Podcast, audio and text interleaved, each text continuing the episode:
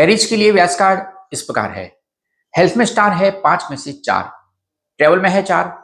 Romance में है चार। वर्क में पाँच। लक में है पाँच। फाइनेंस में है चार।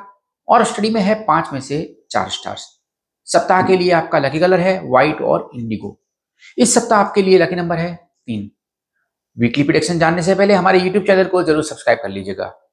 हाँ इस वीक के लिए स्टार्स रेटिंग आपके अनुकूल है। कुछ बेहतर होने के लिए अब आपके सोचने का तरीका बदल रहा है। यात्रा के लिए ये वीक पॉजिटिव है। शुक्र और सूर्य इंडिकेट कर रहे हैं कि आप ज़्यादा रिलीजियस और प्रैक्टिकल हो रहे हैं। आपकी फाइनेंशियल कंडीशन में सुधार होगा और इनकम का नया सोर्स मिलने की पूरी उम्मीद है। पार्टनर के साथ बेहतर बॉन्डिंग होगी और इससे आप ज़्यादा पॉजिटिव और एनर्जेटिक फील करेंगे। कुछ एरिज राशि वालों के पास अपना खुद का बिज़नेस स्टार्ट करने की प्लानिंग हो सकती है। हाउसवाइफ के लिए अच्छी खबर है और स्टूडेंट्स के लिए भी बेहतर वीक है। सप्ताह के लिए रिकमेंडेशन इस प्रकार है। किसी भी निर्णय के लिए यह राइट टाइम है। पास्ट के बारे में मत सोचिए।